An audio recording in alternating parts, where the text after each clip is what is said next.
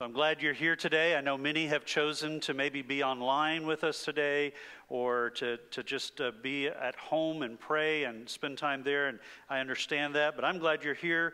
And the reality is we don't know what it's going to be like next week. We may have to go totally online. If we do, it's going to be really different, you know.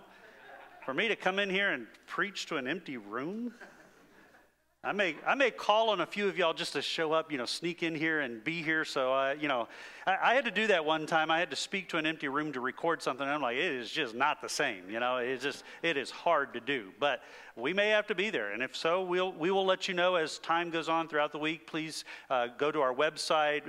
We will email you. If we don't have your email address, please give it to us this morning. So we'll have that so you can stay updated on things. I wanted to recognize one person real quick. We did have to go online.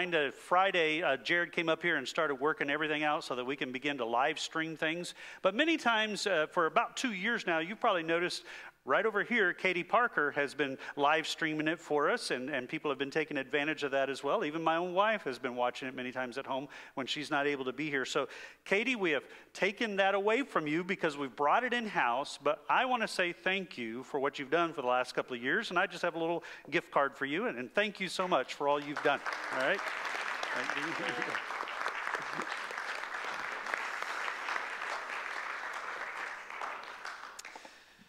One other thing before we get into God's Word today, and by the way, I don't see anything back there, but earlier today in the first service, this is so funny, the back screen didn't have the clock on it like it normally does, and so I thought, if I don't have a clock, I may preach till noon and not realize what I'm doing. So I brought my cell phone up here right with me and put it right here, which I don't normally do. I usually leave it right there, and I just started the message, and I looked down, and it's ringing. And it's my mom, of all people. I'm like, really, Mom? You don't know what your own son does at this time on Sunday? It was the time change. Well, I did call her between services, and basically she laughed and said, sorry, Brett, I totally forgot it was Sunday. Now, she is getting older, maybe a little senile, but no, I have to tell you, here's why she forgot it was Sunday. They had to close their services, not because of coronavirus, but last Sunday afternoon after their services, their church building caught on fire. And it burned about half of it. And it's a large church, First Baptist Church of Texarkana, and they run 2,000 or 3,000 people. And they had just 2 years ago remodeled their auditorium, and now $10 million worth of damage. And they've got a lot ahead of them. So we ought to be praying for them as a sister church and working with the Lord. Wonderful pastor they have there, wonderful staff. And so they had to cancel today because they didn't have any other alternatives. And so she totally forgot it was Sunday. Really, Mom? You know, I should have told her to turn on her computer and watch this live stream. So, all right, we're going to get into a brand new series today, Jesus, Hope of the World. I'm looking forward to this series. We're going to look at 7 key areas of his life. We're going to look at his birth today, his baptism, his temptations, his death, his resurrection on Easter Sunday, his ascension, and his return. 7 key areas of the life of Jesus that we're going to be looking at. You remember that in our church here, our motto, our mission statement is building lives committed to Jesus, right? All right? We're building lives committed to Jesus. If we're going to build lives committed to Jesus, then we need to keep Jesus as the center and the focus of our church. And to do that, we need to know Jesus. Not just say we know him, we need to represent him well, and to represent him well, we need to know him. And so this series is a very basic, really, if you think about it, overview of the life of Jesus, and my challenge to you is to dig even deeper, to go deeper. One of the Gospels, all of the Gospels, start reading Matthew, go all the way through the end of John, and learn more about our Savior and Lord Jesus Christ. Because if we're going to build lives committed to Jesus, we need to know who he is. All right? So the title of the message today is, His Name is Jesus. And we're going to start with the birth of Jesus. Now, the reality is, this is a sermon that normally you have at Christmas time, right? Right around December, we talk about the birth of Jesus at that time, usually no other time. But here it is, mid-March. It's not Christmas, but we're starting this series, so we're going to start with the birth of Jesus. We're going to start right there. And as we look at the birth of Jesus, I want to look at it just a little differently today. I want to focus on his name, the name Jesus, because it is the name that his Father, his heavenly Father, gave. It wasn't just Joseph. Joseph was told to give him the name Jesus, and that comes from his heavenly Father. Let me read the passage for you this morning. Matthew chapter 1, beginning with verse 18. This is how Jesus, the Messiah, was born. His mother, Mary, was engaged to be married to Joseph. But before the marriage took place, while she was still a virgin, she became pregnant through the power of the Holy Spirit. Joseph, to whom she was engaged, was a righteous man and did not want to disgrace her publicly. So he decided to break the engagement quietly. As he considered this, an angel of the Lord appeared to him in a dream. Joseph, son of David, the angel said, do not be afraid to take Mary as your wife, for the child within her was conceived by the Holy Spirit. And she will have a son, and you are to name him Jesus, for he will save his people from their sins. All this occurred to fulfill the Lord's message through his prophet Isaiah that said, look, the virgin will conceive a child. She will give birth to a son, and they will call him Emmanuel, which means God is with us. When Joseph woke up, he did as the angel of the Lord had commanded, and he took Mary to be his wife, but he did not have sexual relations with her until her son was born. And Joseph named the baby. That was weak. You guys were all reading, that's why, okay? And Joseph named the baby Jesus, just as the Lord commanded him. The name above every other name, the name of Jesus. That's what we're going to be looking at today. And we know that names are important, but in biblical times, they're even more important.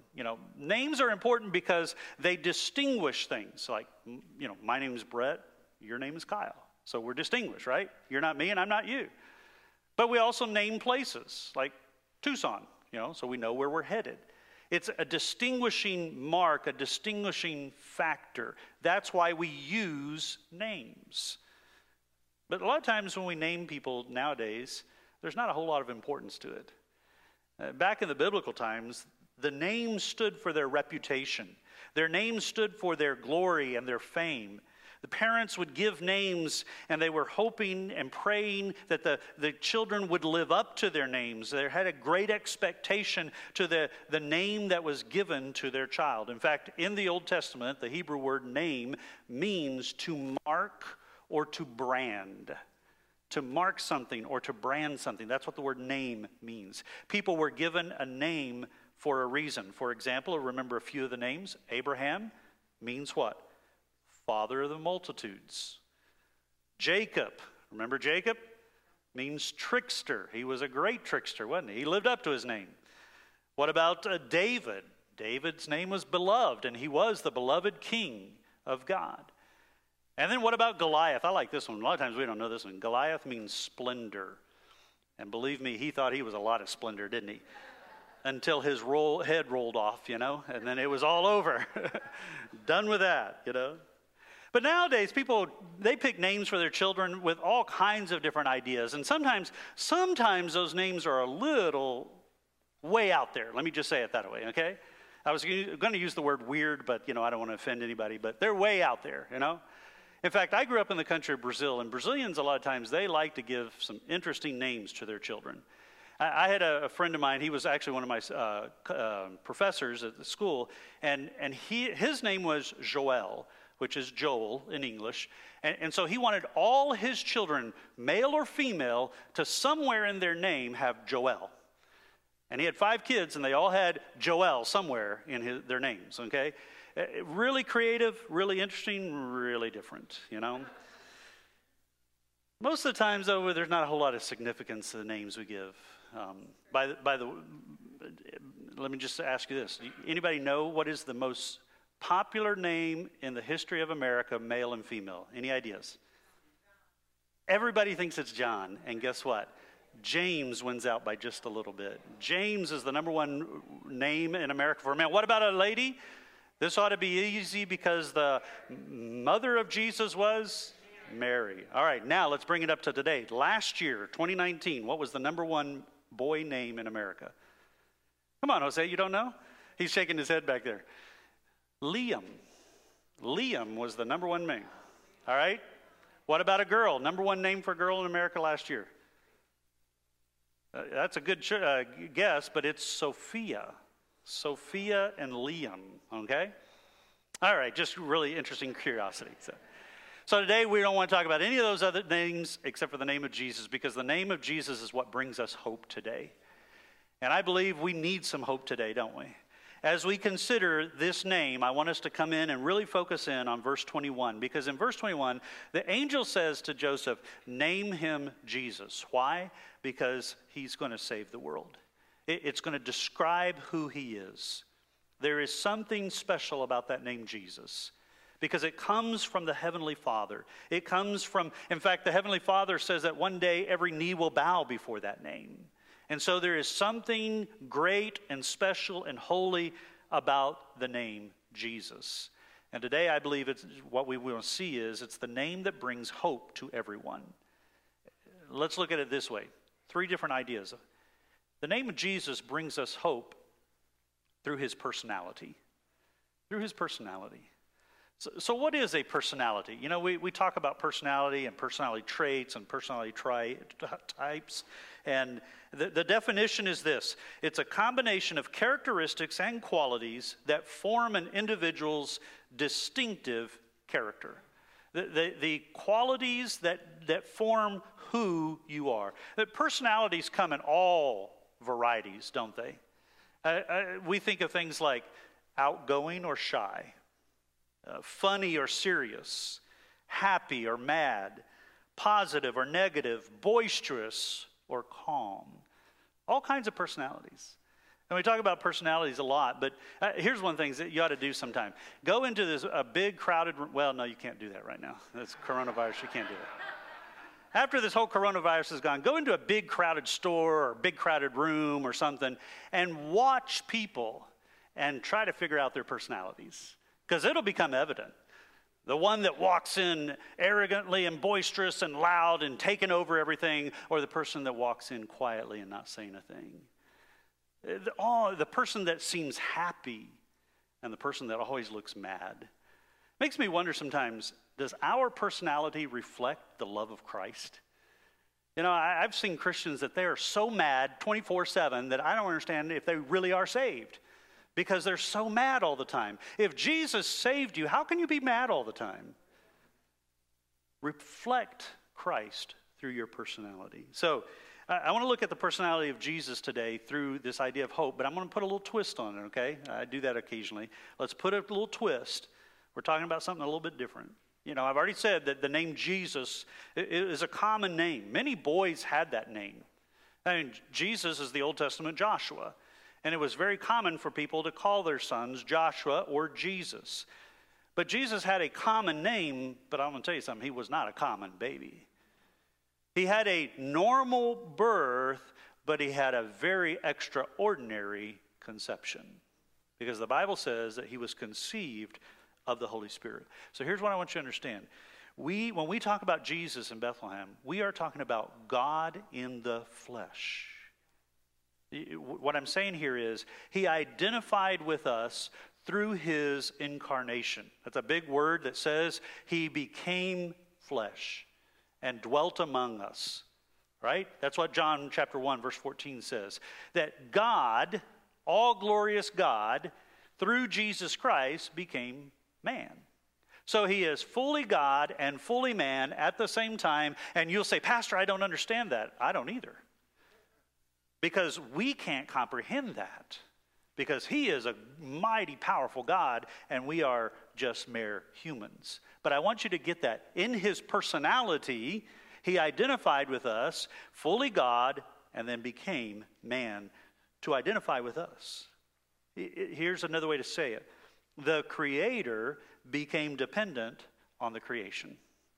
I don't know how many religions would base their God like that, you know, that their God would become a human and submit themselves even unto death, you know. Most of the times we want to put our gods on pedestals, and our God belongs on a pedestal, but he belongs there partly because he incarnated himself to become like us.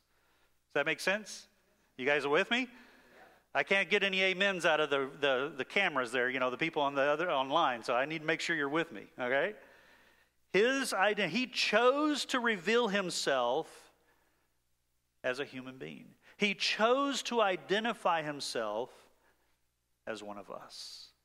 You know, I've thought of this before as, you know, Jesus, while he was here on earth, he had a personality. Wonder what that personality was like. It would be so interesting to see and to understand. What was his personality like? Well, I can tell you a couple of things. One, perfect personality. Absolutely perfect, because he was the only perfect human being ever to live on this earth. So he had a perfect personality. Here's another thing I know. People were drawn to Jesus. People just, they flocked to him. They were attracted to him. So he had something about his personality that people wanted to be around him. Again, that makes me wonder, when we're representing Jesus, do people want to come to us or run from us? And if we're followers of Jesus, there ought to be a little bit of element of them wanting to come to us, right? And not be afraid of us and run from us. Through his birth, through his name, through his personality, Jesus brings us hope. Here's the second one. Hope comes through his purpose as well. It's not just his personality, but it's his purpose. Why did Jesus come to earth? What was the purpose of Jesus incarnating himself? Why would he do that? Well, again, the Bible tells us very clearly, and it's right there in verse 21, the same verse that it talks about his name. What was the purpose? To save his people from their sins. That's what the verse says. That was his purpose. Jesus' intention from the very beginning was to come and to save. That's what he came to do from the very beginning. How would he accomplish this? Through his death on the cross. He came to save. Mark 10:45, it says it this way. For even the Son of Man did not come to be served, but to serve. And then the last part, what does it say? And to give his life as a ransom for many. That's a purpose statement right there. You want it even more concise? Luke chapter 19, verse 10 even gives it a little bit more concise. Here's what it says. For the Son of Man came to seek and to save those who were lost. Man, you can't get more concise than that right there. That is the mission statement and the purpose of our Savior and Lord Jesus Christ. And by the way, that reflects his name. His name is Jesus. And he's come to save his people from their sins. That's why he's here. That intention from the very beginning was that he would be the Savior of the world. And the name Jesus, by the way, means what? God is salvation. That's what it means. So in his own name, his purpose statement is there. God is salvation. He came to save the world. And by the way, the word save has a couple ideas there. First, to rescue someone from danger or destruction. And then second, to keep and hold that person out of danger. I love that. Think about that. Jesus came to give his life, and he came to save, and he came to pull you out of sin, to save you from sin, to rescue you from the danger of sin, but not just to rescue, but to hold you and keep you out of the dangers of sin. Isn't that great? Come on, somebody wake up. He didn't just save you. It's not, you don't just pull somebody out of the water and just say, okay, have a good day. You pull them out of the water and you keep them out of the water so they don't drown. And that's what that word save means. He came to save us from our sins. Jesus came for this purpose. In spite of everything else he did. I mean, Jesus did a lot of other things, didn't he? He preached, he taught, he fed 5,000 through a miracle. He healed people. He did all kinds of things while he was here, but his main purpose was that he would save this world. And how would he do it? Through his death. Through his death. He came. So some people like to say it this way. Jesus was born to die. That was his purpose. That was his reason for being here. Philippians 2:8 says it this way, he humbled himself by becoming obedient unto death and even death on a cross. The name Jesus reveals that God has a desire to save us. That's God's desire. We're told that Jesus came to the world not to condemn us, but to save us. And by the way, this wasn't just a secondary plan of the Lord's. This was the plan from the very foundations of the earth. From the very beginning, he had this plan. From the very beginning, he would send his son to be our Messiah, to die on the cross and to save us from our sins. The name Jesus reminds us that he came into this world, as some would say, to set the captive free.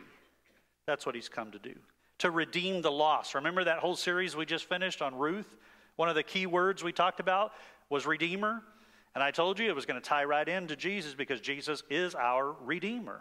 And so it ties right into it. That's what we come to see and understand. Titus 2:14 says it this way. He gave his life to free us from every kind of sin, to cleanse us, and to make us his very own people. The name of Jesus is the name that saves. You think about that. There is no other name, right, where you can be saved. That's what Acts 4:12 says. There's no other name under heaven that you can be saved but the name of Jesus. Romans 10:13 says it this way, for everyone who calls on the name of the Lord will be what? Saved. John 1:12, but to all who believed in him and accepted him, he gave them the right to become children of God. His purpose was to come to save. And he fulfilled his purpose, didn't he? And then there's one more. There's the name, the hope that brings hope. It brings hope through his power. And we know there's power in the name of Jesus, right? I mean, there's power to heal. There's power to cast out demons. There's power to perform signs and wonders. There's power to save. There's all kinds of power in the name of Jesus. But I want to give you two thoughts here of power that we don't think about. First one is this. There's power through his humility. His humility. Jesus had so much power, but he brings it through his humility. Think of it this way. Jesus is in heaven, sitting on his throne, and he humbles himself and comes to earth. Philippians 2:5-8 says it this way. But we're to have that same attitude that Jesus had, that even though he existed in the form of God, did not regard equality with God a thing to be held on to. But look at this term. He emptied himself. And he became a servant, and being found in the likeness of man, listen to this other word, he humbled himself to the point of death, even death on a cross. Two key words there. He emptied and he humbled. What kind of God would do that? We think of God with almighty power. His power came partly through the fact that he humbled himself and became obedient to become a servant and die on the cross. That's real power. And that's the power of our Savior and Lord. That's what he did for us. And then there's the second one. Jesus showed his power through his individuality. Through his individuality. You know, the verse there says that he will be called Emmanuel, which means God is with us. Emmanuel. You see, that's that beautiful name, Emmanuel. There were other kids born that year with the name Emmanuel. You know that. But only one was the real Emmanuel. Only one, and that was Jesus, could say he is the real Emmanuel, the real one that says God is with us. He's the only one that could do that. You know, even today, there's the name Emmanuel. It's really common in the Latin American culture to call them Emmanuel, to call a son Emmanuel. And usually they go by the nickname of Manny. Yeah, it's Manny. But their name is Emmanuel. But I want to tell you, even though there's still kids being called Emmanuel today, there is only one real Emmanuel, and that's Jesus Christ. And it says it in the Bible very clearly in Isaiah 7:14 that he would come and save his people from his sins. And then that makes me think of one other verse in Isaiah. I love this one. Isaiah 9:6, and we talk about names for Jesus. He says, the child will be born to us, a son is given, the government will rest on his shoulders. And listen to these four names right here. He will be called Wonderful Counselor. By the way, that means omniscient. He will be called Mighty God. That means he's omnipotent. He will be called Everlasting Father. That means he's omnipresent, timeless, forever. And he will be called the Prince of Peace. The Prince of Peace brings us wholeness, completeness. And I don't know what you're thinking, but I think today the world needs to know that there is a Prince of Peace. And the chaos all around us, isn't it great to know that Jesus, Emmanuel, is our Prince of Peace? So I wonder this morning, what's in a name? Well, if the name is Brett Burnett, not much. But if the name is Jesus, it's everything. Power to save the world. That's what he came to do. It's his purpose. It's his personality that he came. You see, that name Jesus, that name is the only hope for the world. Will you pray with me this morning? Lord, once again, I am thankful for your holy word. Thankful that we can come today in the chaos that's happening around us and worship you, the hope of the world. And Lord, my prayer would be this morning that if there's anyone in this room that's never entered into that personal relationship with you, that they are not your personal hope, that right now, even in this moment as we're praying, that they would submit and commit their life to you, that their life would be changed because of you. Lord, I thank you again that you were born to die for me and for my sins. We praise you, Lord, in Jesus' name. Amen.